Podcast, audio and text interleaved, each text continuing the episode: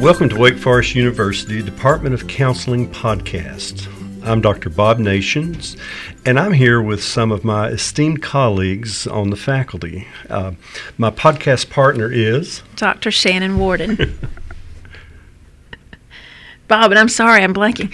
And we're supposed to introduce you, Dr. Rob Cazares. Rob, thank you for being with Oh, us thank we today. appreciate you, Rob. Appreciate it. Yeah, Rob, we're interviewing faculty and um, just honestly having fun with this podcast, trying to just um, share what we're doing as a department with our students, our future students, just with the community at large. Um, we're pretty excited about what we're doing here at Wake Forest University in the Department of Counseling. Um, as you know, we've got our our campus program, which is about 50 years old now, um, both clinical mental health counseling and school counseling, for six to seven years now. Bob, we've had our online clinical mental health counseling master's program and our online school counseling program.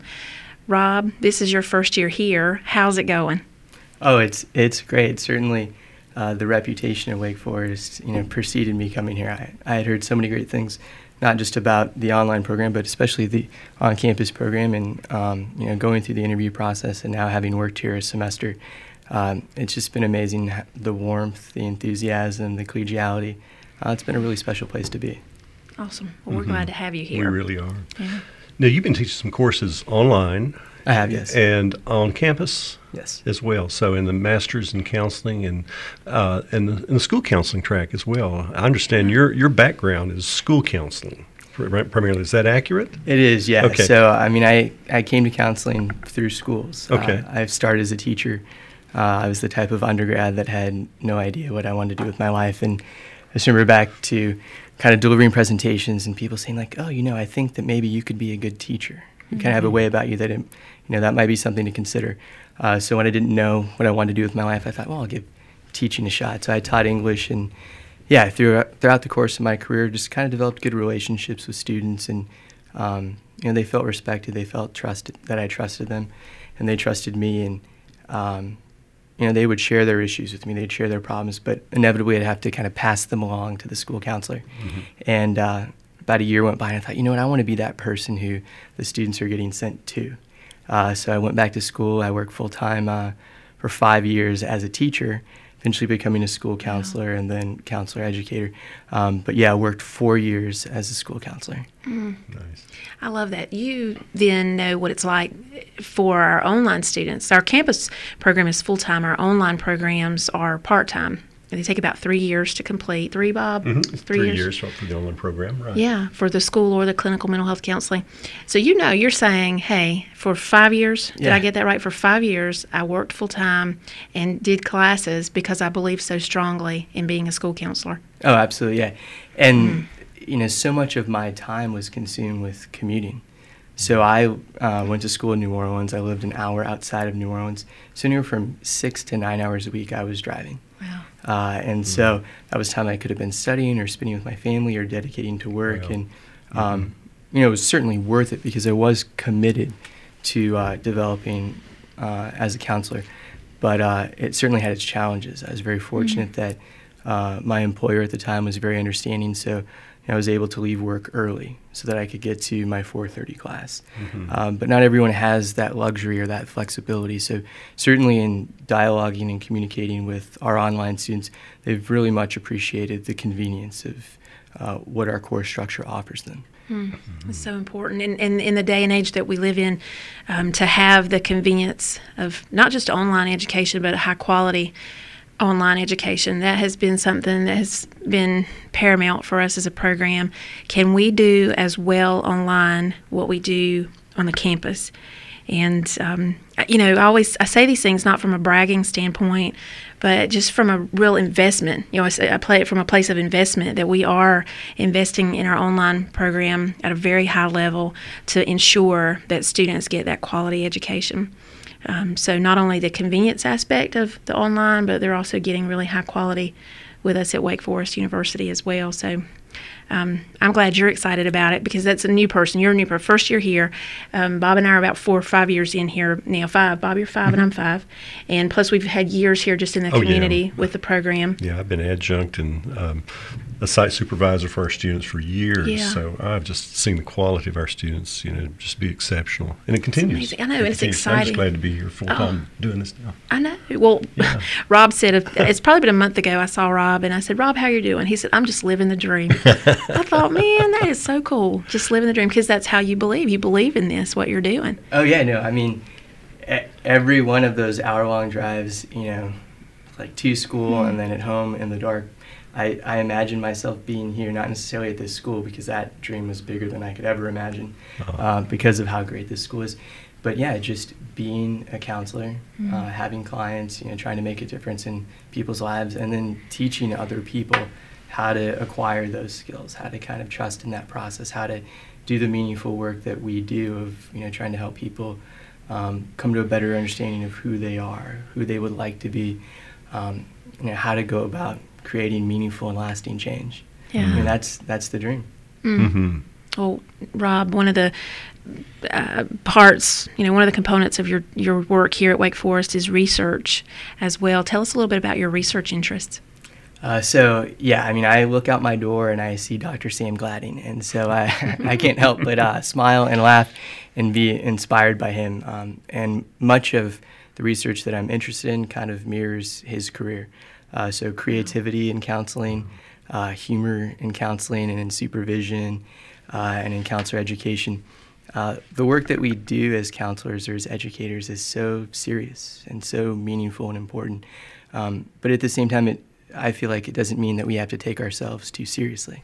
And so I think this comes maybe from uh, working in an all boys high school, and there's like a performance aspect to what you have to do to entertain them to teach for 90 minutes or whatever. Oh, Uh, that I, I always found that kind of humor would lighten the mood. Yeah. It would be a, a nice entry point into the serious things that we would do, and it just kind of um, develops goodwill and rapport. And um, I'm really interested in the various ways that you can integrate humor into counseling to kind of help a client alleviate some of that anxiety or build that therapeutic alliance or just find kind of creative or engaging entry points to really challenging conversations.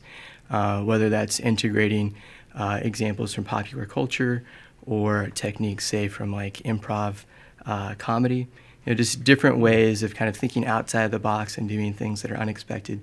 Um, because counseling can be scary. It can be something that's intimidating. But um, if you're sitting across from someone who's kind of lighthearted and appropriately uh, humorous, you know, maybe that could be beneficial as well. So. Yeah.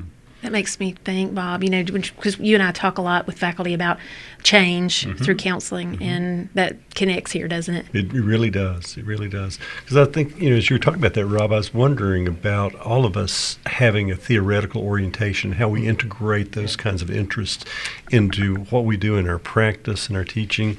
Uh, share with us about your theoretical orientation. How do you approach counseling? And uh, a part of that is we're talking about change. How, how do you see change occurring? Certainly. Um, because I've had kind of some diverse experiences as a counselor, as either a school counselor, couples, or family counselor, it's kind of required me to be eclectic. Um, you know, that working in a school, you don't have a lot of time with students, and sometimes their attention span is limited. So, certainly coming from uh, a person centered and a solution focused approach, that um, there's that time that's needed to impart that respect and that understanding and to communicate that I'm non judgmental. But also because that time is so limited, needing to uh, identify solutions. And at least in the school uh, setting, to work with students and to help them to see that the problem isn't always the problem. That sometimes there are strengths or resources that can be acknowledged, that can be tapped into, that could kind of help them overcome some of the struggles or uh, kind of get out of the rut they're in.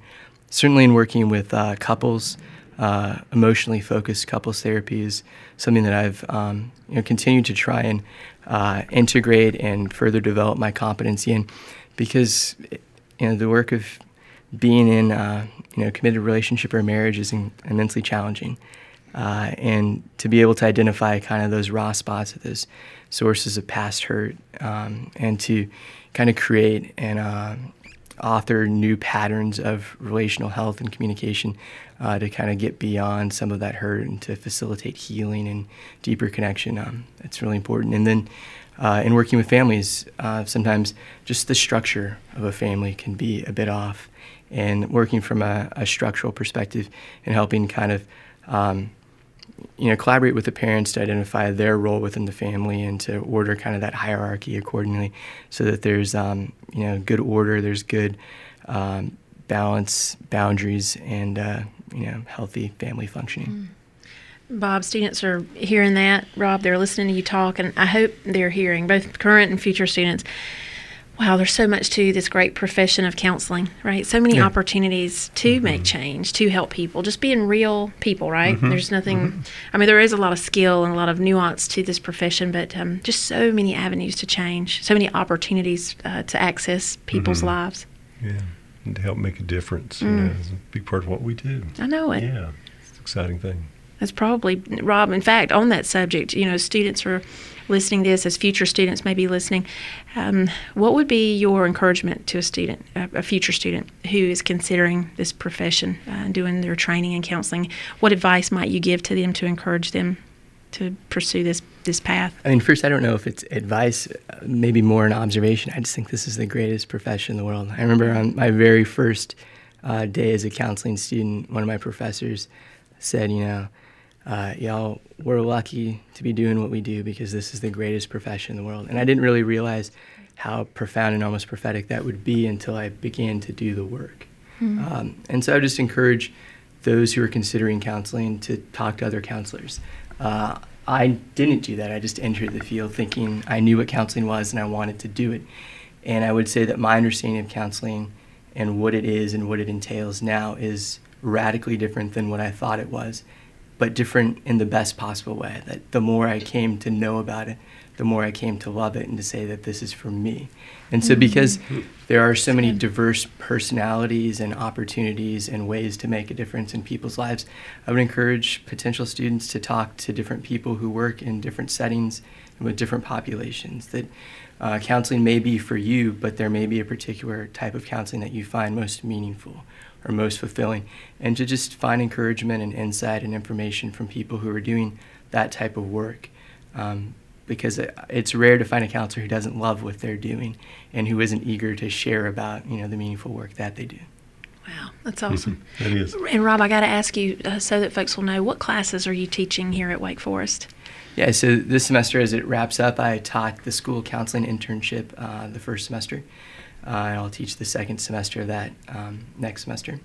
And uh, also uh, school guidance and counseling online, which again I'll be teaching in the spring. Terrific. And also picking up uh, consultation and program evaluation. Mm. I love it. So you should want to come because you feel called to counseling.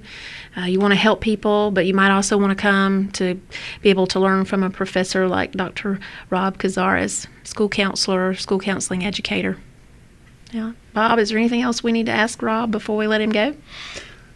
I don't think so. Okay. I think that's we see his um, dedication and inspiration yeah. around the field, and that's just that's really good to hear. And I know that's going to be encouraging for our students to and potential students to hear about as well to mm-hmm. see what kind of um, um, what kind of experience they're going to have with some of the professors here with the online masters in counseling, the, the on-campus clinical mental health counseling, and particularly with Rob's area too, interest in school counseling. So we're excited and just really glad glad you're here. Well, I appreciate it. Thank you all for your time. Yeah, thank you, Rob.